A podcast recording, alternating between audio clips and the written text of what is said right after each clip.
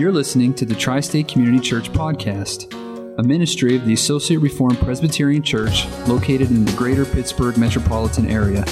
For more information, including service times, please visit us at facebook.com/Tri-State Reformed Church. We all long for success, do we not? I mean, I can't think of one time where someone asked to speak with me and said, "Rick, can I talk with you? I got this problem. I would really like to be a failure. Could you help me with that?" I mean, you do get some crazy things from time to time, but I've never had that one, nor have I heard of that one.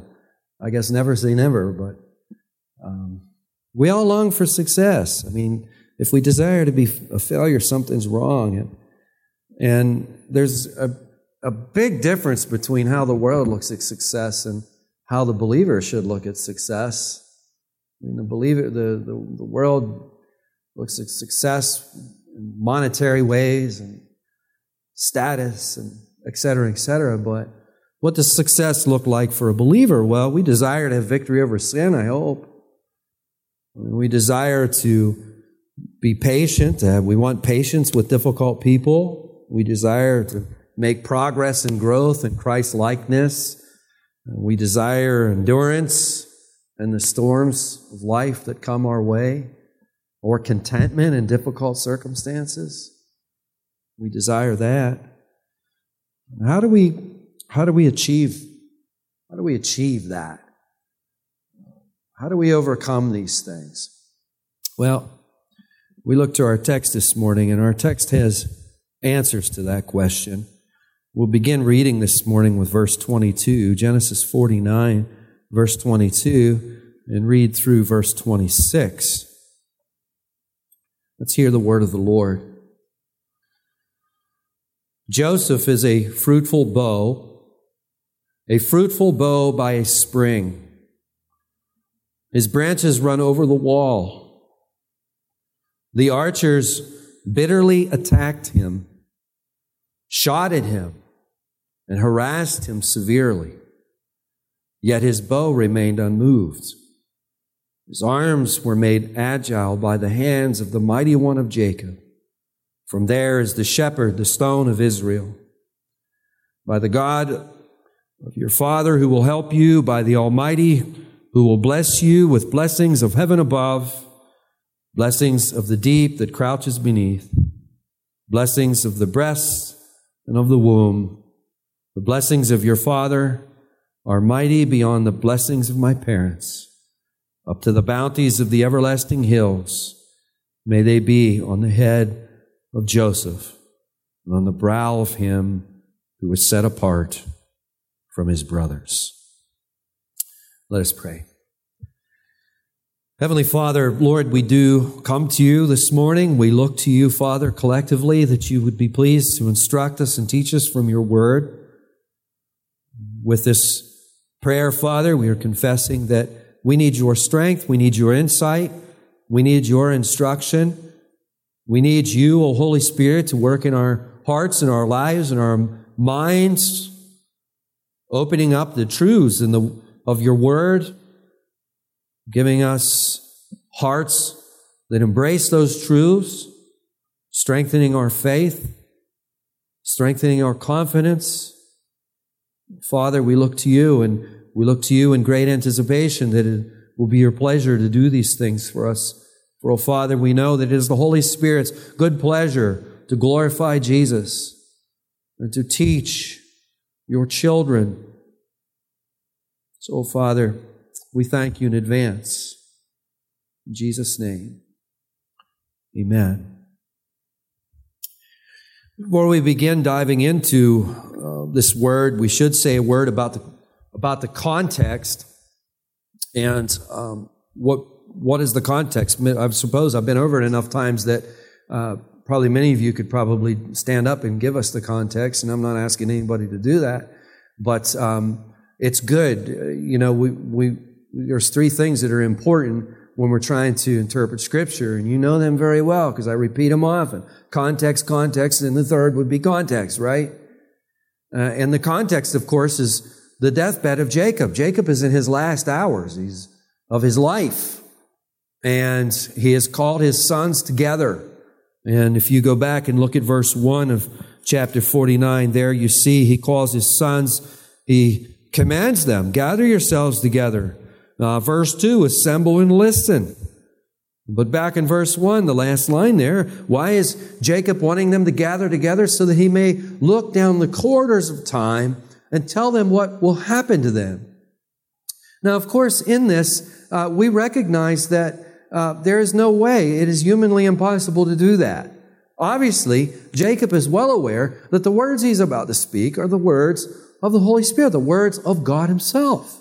So as Jacob is communicating with his children, he is not just expressing, as I've said in previous messages, best wishes or happy farewell. That is not what he's up to at all. What he's up to is prophesying. He is speaking a word to his children from God himself. And as we have seen, he begins with Reuben. That makes perfect sense to us. Who is Reuben? Reuben is his firstborn, born to Leah. And Simeon and Levi, that makes perfect sense. Judah, these are 1, 2, 3, and 4, all sons born to Leah. And then, the order gets skipped after that, which is, we may scratch our heads about that. He skips Dan, he skips Naphtali, he skips Gad, he skips Asher, and he goes to Zebulun and Issachar, but he reverses the order of Zebulun and Issachar. I still don't know why that is. I shouldn't trouble over that. It's probably I don't know why he does that. But in essence, what Jacob does is he covers all of the children that are born to Leah first. That's clear. That's very clear. Then he goes to Dan, and last week I tried to bring this out. He goes to Dan, and then Gad, then Asher, then Naphtali, and that is curious. I think that's a clue as to what exactly is going on there, and I spent a lot of time last week developing that. Dan and Naphtali are blood brothers, born to Bilhah, correct? And Gad and Asher are born to Zilpah. Now these are servants. Bilhah is a servant of Rachel. Zilpah is a servant of Gad and Asher, it's hard to keep that straight. Gad and Asher are sons to Zilpah. Now, I think it's interesting that it starts with Dan and it ends with Naphtali. Why would it do that? Well, I think that's a clue as to what's going on there. What do these four men have in common? What they have in common is their mothers are servants. And that caused us to delve into the family stuff, the dysfunction that's in this family. And there's massive dysfunction in this family. And last week we saw that much of it is the fruits of the polygamy that's taking place here. And we could make some application of that right now, and it's application I've made in the past. Once in a while people will object to Christianity, and they'll say this. Maybe you've heard this. Maybe some have objected to you. They say, how can you love and serve a God that promotes polygamy? That's a common objection, actually. Well, what do we say to that objection? Well, the first thing we say to that objection is that God doesn't promote polygamy. He tolerates polygamy. He tolerated it in the Old Testament. But while we're on the subject of God tolerating things, he actually tolerates lies too. Has anybody ever told any lies? Has anybody ever stolen anything down the list you could go? I think that's a good way to answer that question. While we're thinking about the wrongs of polygamy, well, it's easy to look around and point out the faults of the sins we're not committing. Let's think about the sins we are committing. God is being patient with us. But that having been said, it's kind of scary in our culture. Polygamy is actually gaining what's the word I want to use? It's gaining, I don't want to use the word recognition, acceptance. That'd be a good word to use. Pretty scary. I think about 10 years ago, only 5% of the United States accepted polygamy and thought it was okay. I understand that has risen to around 16% now. But that shouldn't surprise us because in our arrogance, we've been playing games with the institution of marriage. You know, you only have to spend about 10 minutes in your Bible before you come to marriage. And it's woven into the very fabric of the creation account. You know, you get to Genesis 1, that's the account of the creation at large. You get to Genesis 2, and it focuses on the creation of man and his installation in the Garden of Eden. And there, man is created, and God takes him through this little exercise. I share this at weddings. He takes them through this little exercise where God presents all these various creatures to Adam and gives him the privilege of naming them. And this exercise is so Adam will realize that there is no suitable companion.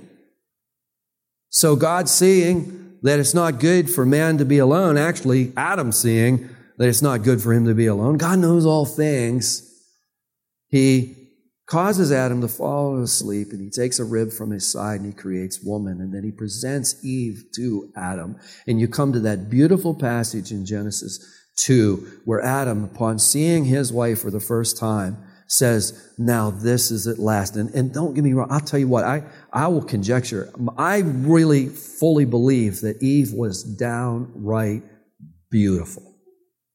And she is presented to Adam, and he expresses, this is now bone of my bones and flesh of my flesh. She shall be called woman, for she was taken out of man.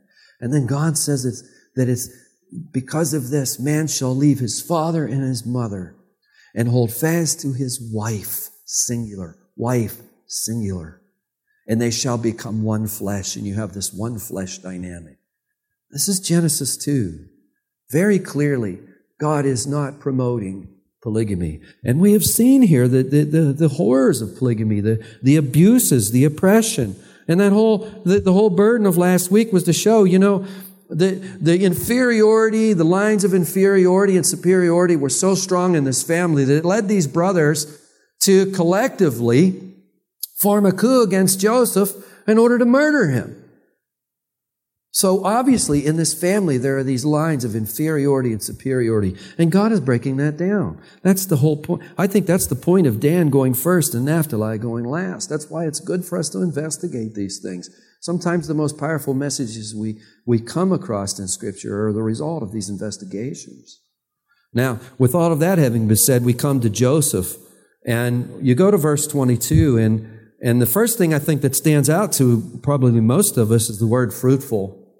Joseph is a fruitful bow, says the ESV translation. Some of you with NIVs might say Joseph is a fruitful vine, if I recall. A vine, a bow, of course, is a branch. I don't think many of us use that word. I don't really hear anybody talking about branches as bows, but come to think of it, I don't hear many of you talking about branches anyway. But I think if you were going to use the word branch, you were thinking about a branch, you'd use the word branch, not bow. But maybe now you'll start using bow. I don't know. It'd be kind of cool, wouldn't it? Bow. Joseph is a fruitful bow, or he's a fruitful branch. And I think the word that sticks out to us here is obviously fruitful. The second line is really beautiful. He is a fruitful branch, or a fruitful bow by a spring. And I don't know a whole lot about gardening, but I know, or plants, but I know if you forget to water the flowers, they don't look so good in a really short period of time. So here is this imagery where not only do we have this fruitful branch, but the fruitful branch is by a spring of water. And this immediately recalls, I think, Psalm 1. I mean, I think we think of Psalm 1. Blesses the man who walks not in the counsel of the wicked, nor stands in the way of sinners, or is seated in the scoffer's chair. But on God's law he meditates day and night. He is like a tree which is planted by a stream, which yields its fruit in season, whose leaf does not wither, and all he does, he prospers. You know, that's the imagery that's called to mind. It's actually quite beautiful. And of course, the genre here is poetry, isn't it? It's not narrative, it's poetry. And why poetry? Why poetry? Because poetry is very powerful. Poetry enables us to actually feel this, to sense this. You know, you can almost, you get down into this text, you can almost hear birds chirping. You know, we look outside today, and you know it's a beauty. There's sunshine, which has been rare lately, but yet you see the trees and There's no leaves, but here in about a month or so, 5-6 weeks, we're going to start seeing the buds, you know, coming on the trees again, and it's going to become beautiful. That's the imagery here.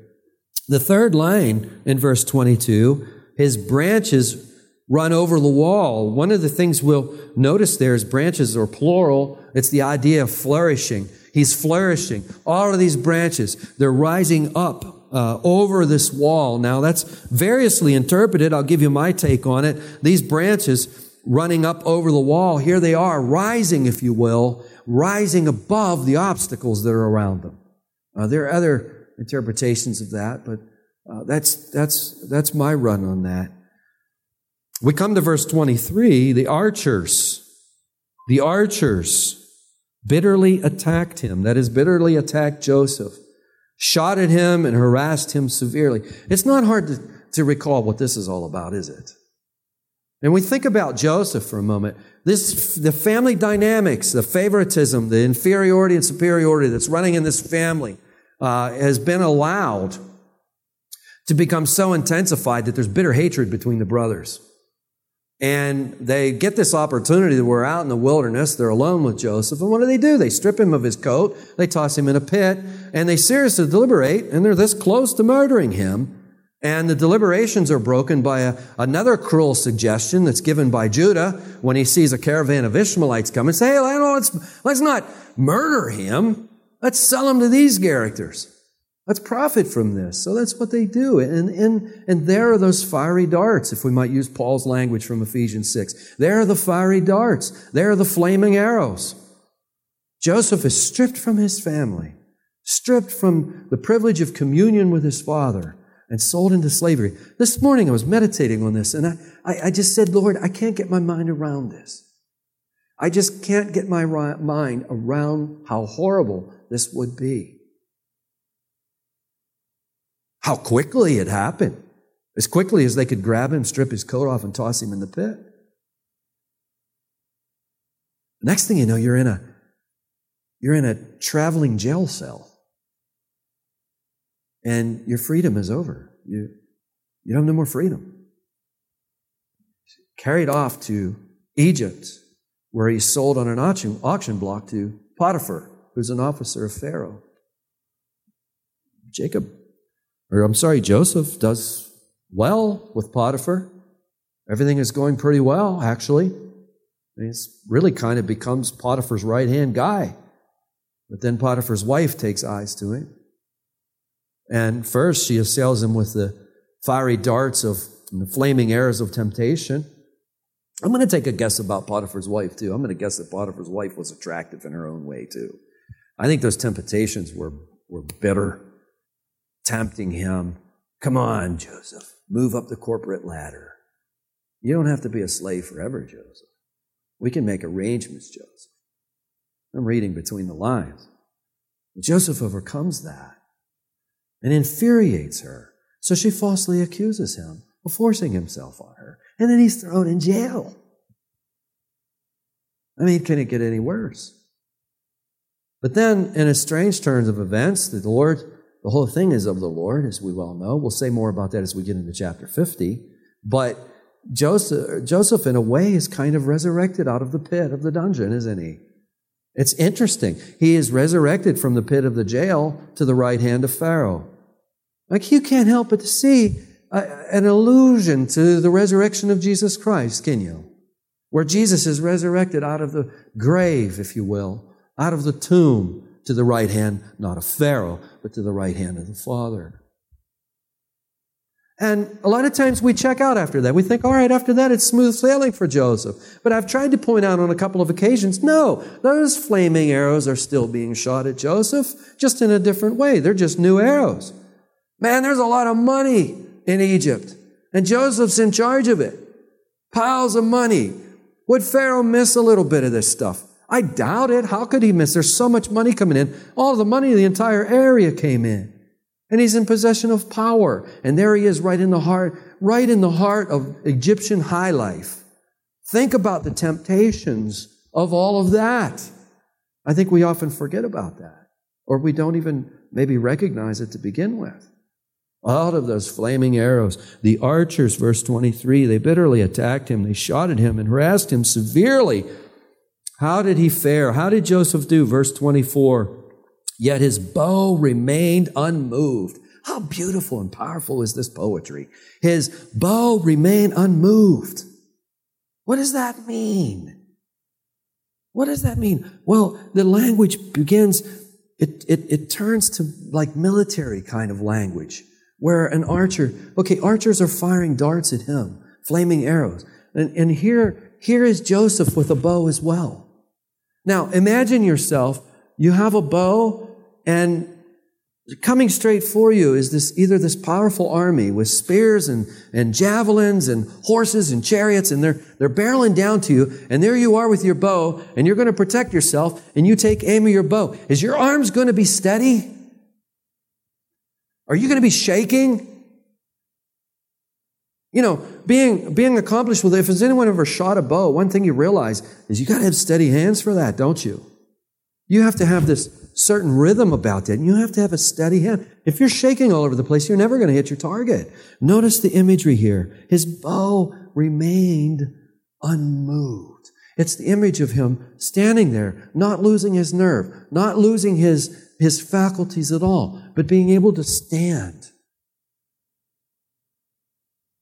And we're told that his arms were made agile. That is so important. It would be so easy to freeze, wouldn't it? Have you ever been so terrified in an instant you just froze? I remember playing around in a creek when I was a kid one time. It's the first time it ever happened. I'm playing around in a creek. We were building a dam, and I picked up this rock, and when I picked up this rock, there was a large snake under it. And I remember, freezing for what seemed to be I'm nothing against snakes, but, man, I am afraid of snakes. Man, I have a phobia with snakes. And there I am, and its head is only this far from mine. I'm looking at it, and I'm it seemed like I was stuck there. I couldn't move. Have you ever had that experience? Yet here his arms, he's not froze. His arms were made agile. Now we want to ask ourselves this question. How does Joseph do it? And let me just say right here, because so far in this sermon, it sounds like Joseph is the star of this sermon. He's not the star of this sermon. Joseph is not even the star of this story. The star of this story is the mighty one of Jacob. And if we ask ourselves how he does it, well, there's the answer in verse 24. It's by the hands of the mighty one, Jacob. And that leads to the first point I want to make this morning, is that the Lord is the strength of his people. And I take that point right from Psalm 28, verse 8. It's an easy point for me because it's on my mind all the time. I think about that all the time. Psalm 28, verse 8, Lord, you are our strength. You are the strength of your people. Who is Joseph's strength? How is it that Joseph can remain unmoved and his arms be agile in the midst of all of these arrows that are been shot at him? How is it that he can do this? The answer, his hands have been made steady by the mighty one of Jacob. Now, let's flesh this out a little further, because, this military language and, they're actually not shooting arrows at each other, right? Not literally. What is actually happening? As I've pointed out in previous messages, it would have been very easy for Joseph to have become bitter, would it not? I mean, think about how easy it is for us to become bitter about things that are petty in comparison to this. Angry, bitter, chip on the shoulder, But yet we find Joseph never doing that. He's carted off to Egypt. What does he do? He serves the Lord in Potiphar's house. What's he do? Okay, this is my new circumstances. He receives it as the Lord. Okay, this is the cross I'm to carry. And what does he do? He picks up his cross and he carries it, doesn't he? How does he do it? The Lord is his strength. The world so much teaches us every day, 24 hours a day. It's teaching us to look inside, look into your heart and find that inner strength. That sounds wonderful, don't it? Until you look in there. What do you find when you look in there? It's all facade. What strength? We're actually very frail creatures. You know, some of us may be stronger than others, but oftentimes it's been my observation that those who act the toughest are actually the weakest. I think you'll agree with that. Wherein lies the strength of us as God's people? Verse 24, the mighty one of Jacob.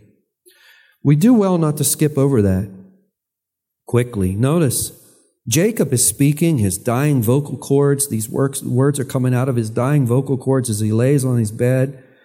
And he could have just said the mighty one. He could have said, you know, his arms were made agile by the hands of the mighty one. He could have said that.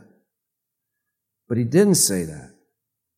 He said that Joseph's arms were made agile by the hands of the mighty one of Jacob. And that of Jacob is so very, very important. What was Jacob like when we met him way back when, many, many months ago? I mean, he was quite a scoundrel, wasn't he? I mean, he stood and lied to his father, his blind father. He lied right to his face, telling him that he was Esau, stealing his birthright. If he would have just waited on the Lord, he would have received that birthright. It was to be given to him. But he stole it. And then he had to flee out of there. He goes fleeing out of there up to his uncle Laban's. But God was with him. God meets him on the way and intervenes, comforting him, strengthening him. He gets up to Laban's. He meets Rachel. He falls in love with Rachel. He wants to marry her. He agrees to work 7 years for her hand in marriage. The 7 years go by like a couple of days because he loved her so very, very much. And the morning after his wedding night, he wakes up with her sister. There's another thing I haven't been able to get my mind wrapped around. But I will say this. We can get our minds wrapped around this. The deceiver done got himself deceived, didn't he? In a big way. And repeatedly. I mean, that's what kept happening to him while he was with Laban. In fact, at one point, what does Jacob say to Laban? You have now cheated me these 10 times. But God delivered Jacob from that, didn't he? And then God delivered Jacob from his brother Esau. And then God was with Jacob when he lost the love of his life, Rachel, as she was giving birth to Benjamin. And God was with him when he lost Joseph, thinking that he had lost Joseph forever, because he believed that Joseph had been killed by beasts in the wilderness. And then, most recently, God had been with Jacob as he brought him to Egypt. Now, what's the point of all of that? The point of all of that is we can have this idea that the Lord is our strength. And I'm not telling probably anyone in this room anything you've never heard before. Yeah, we know that the Lord is our strength. But how often do we lean on our own strength instead? How often do we lean in our own strength? How often do we lean in self-sufficiency? How do we get this lesson? You know, a lot of times we make a lot of noise about why do these storms come into our lives? Why do these hardships come into our lives? Why do these miserable situations come into our lives? Well, one of the reasons is so the Lord can give us this lesson. There is this tremendous strength that is available to us that oftentimes we don't make use of. We just don't make use of it. Let's just get something straight right now in our minds. Let's get it straight in our minds. These hands of the mighty one that strengthened Joseph are the same hands. If you're in Christ Jesus, they are the same hands that have a hold of you and have a hold of me. They're the same hands. It is the same strength. There's no difference. It's not like God had strength for Joseph that he wouldn't be willing to give to one of us. That's not true. You'll search the Scriptures in vain to try to prove that point. That's not true. There are these hands. Again, the language is poetic. It's not that the Father has hands. We understand it's His power. It's His strength. But it's also His heart. and his willingness. Look what is said further. I mean, look what's in parentheses right after it. From there is the shepherd, the stone of Israel. How are we to understand that? We need to understand that in two ways. One, we need to understand that first for the immediate context. Who is the shepherd in the immediate context? It's Joseph. God has made Joseph a shepherd to his family. God has put Joseph in this position, and he has used Joseph to store up all this grain, so when the famine came, Joseph would be available. Joseph would be just in the right place in order to take care of his family. He is the shepherd with a lowercase s. But what is all this pointing for? This is all typical. It's all typifying Christ, who is the shepherd with the capital S. Many of your translations will have a capital S on shepherd and on stone. How much does God love us? How much does God care about us? How much does God want to see our welfare? How much does God want to prosper us and make us successful? Look at the text. Look what all he goes through. Look what he has given us. In this Old Testament context, they've been given Joseph. Are they satisfied with Joseph? Oh boy, you better believe they're satisfied with Joseph. Which brings me to my next point that I want to make. The next point that I want to make is that this strength of the Lord's is not strength that is simply available to us so that we can overcome. It is strength that's made available to us so that we can overcome with beauty and grace. Think about Joseph for a moment.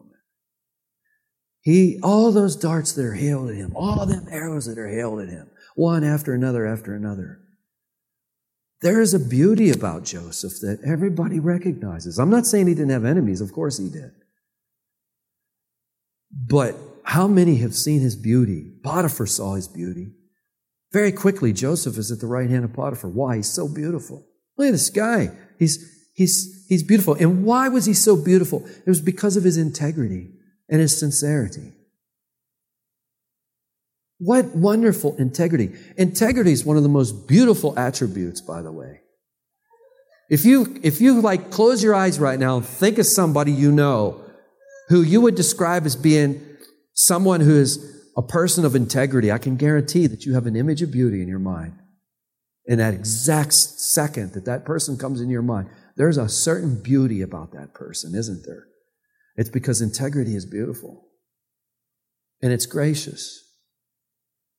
And you see, the strength that's available to God's people isn't just a strength so we can overcome. If Joseph would have just never grumbled, never complained, went about his business, put in his time, went back to his sleeping quarters or whatever, he would have overcome. If he would have done it, not to the letter, but also the spirit, he would have overcome. But God takes him further than that, actually. God takes him further than that to where, yes, he's overcoming these darts. He's overcoming these temptations. He's overcoming all of these circumstances. He's actually above it. He's actually above all of it. Because the hands that are underneath him are the hands of the mighty one of Jacob, the mighty one of Abraham, the mighty one of Isaac, the mighty one of Israel. Very God of very God is supporting and sustaining him and raises him above all of that. And of course we see that like no other when we look to Christ Jesus, don't we? If we want a snapshot of that, look no further than the passion of Christ. Jesus undergoes such an unfair courtroom experience. If there was ever a courtroom experience that was unfair, Jesus, of all people, the only human being who has never committed blasphemy, is charged with blasphemy. And he remains silent. When all of these things were being said about you, can you imagine how difficult it would be just to remain silent? But he goes from there, and what happens? He goes from there, and he's handed to the guards, What do the guards do to him? After they pass him around, and they put that crown of thorns on his head, and then from there they flog him, and then he's forced to carry his cross as far as he can carry it, and there he's crucified with the pejorative sign, this is King of the Jews. And they're hurling insults at him. He's hanging there. They've stripped him of his clothes. They're telling him, come down if you're the Son of God. But Jesus doesn't just overcome. He overcomes with beauty and grace, because what does he say? He says, Father, forgive them. They don't know what they're doing.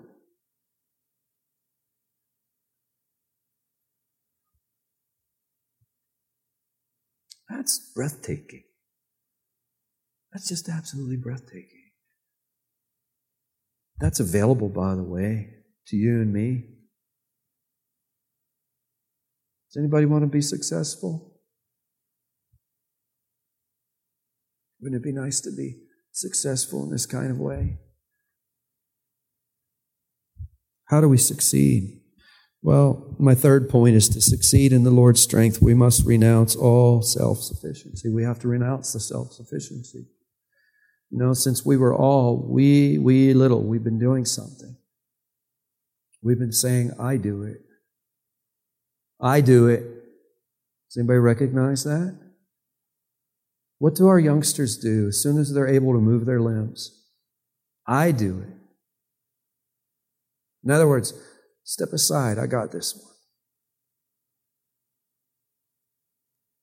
Step aside, Lord, I got this one. Self-sufficiency. It's youthful, immature self-sufficiency. And it will keep us from being fruitful in the kingdom of God every time.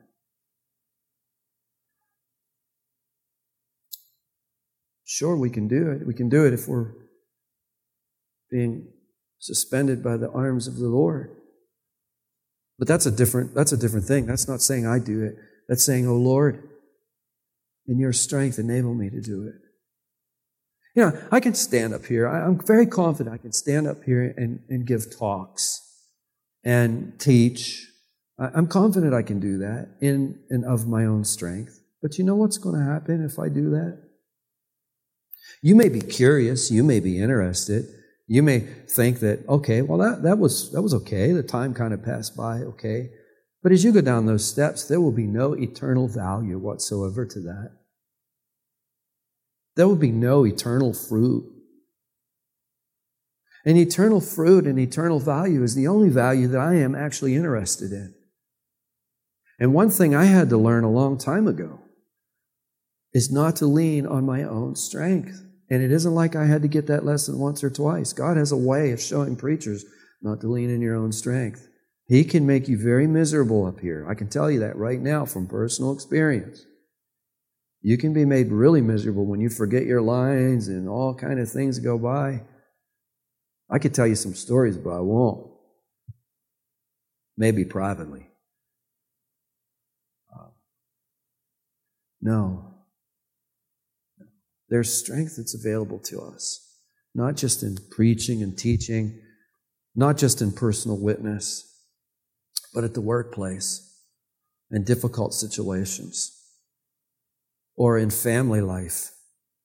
Some of us, our most difficult situations are actually in our family life. Some of us, our most difficult situations might even be in our married life. We need to, you know, first when I counsel people, and especially when I counsel marital difficulties, the very first thing I'm interested in knowing is, whose strength are you leaning on here? And what are you doing? What are you doing for yourself spiritually? You know, once in a while I get phone calls from people and they want me to counsel them, and if they're not committed to a church, they're not committed to Jesus, they're not committed to doing the things that they need to do, I'm not going to counsel you for very long because I don't have time to.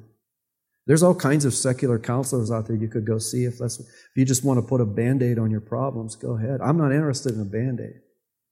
I'm not interested in anything that's short of eternal value. I'm not going to be part of putting a Band-Aid on you. I just don't have time for it, and I'm not interested in it. There's no reason for it.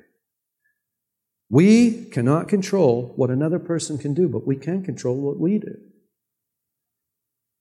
Joseph couldn't control what people were going to do. He couldn't control when those archers were going to fire at him.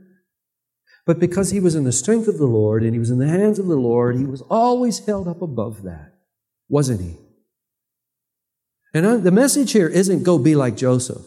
If it sounds that way, I apologize, but that's not the message. If we preach this text and we say, well, this is Joseph, and Joseph does this, this, this, and this, and therefore go be like Joseph, well, we didn't understand the text. It's not go be like Joseph.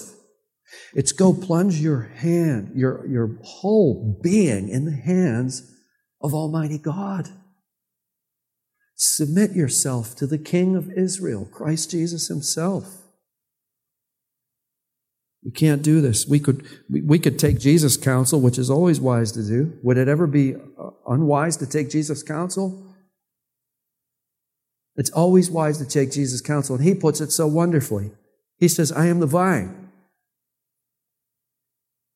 And this is he's speaking to believers here. This isn't to all people. This is to believers. I am the vine. You are the branches.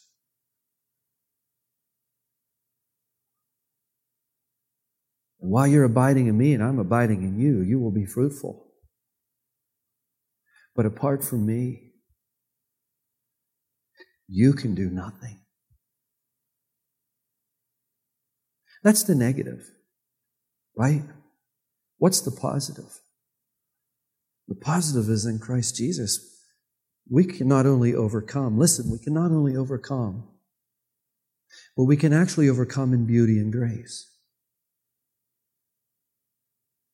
And that's my prayer for us. That's my prayer for myself and my prayer for you, is that we wouldn't be out there as we disband from here and we go out into the community, that we wouldn't just be simply overcoming temptation, overcoming sin, overcoming all of these difficulties, overcoming discontent and miserable situations. We wouldn't just be overcoming, but that we would be overcoming in such a way that it is beautiful and it is gracious and therefore it is attractive. This person is different. There's something different about this person. What is it? What is different about her? What is different about him? What's different is they're reflecting something that's far greater. They're reflecting Christ. How many want to be successful? My guess is that you all want to be successful.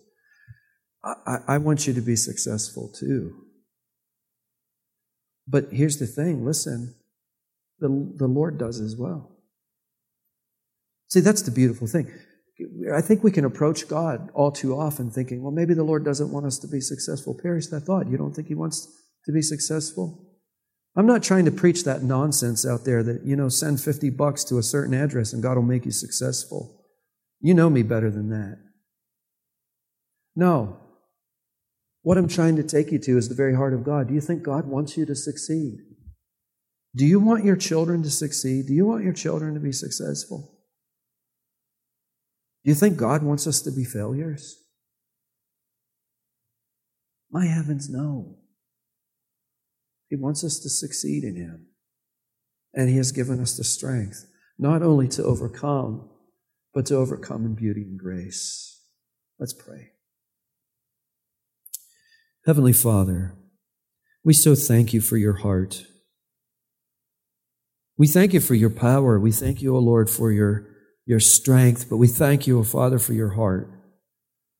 That, O Lord, you're just so amazing. You have intentions of doing us good that we just don't even understand, nor do we get. But, Father, we look to you and we pray that in your strength we will get it.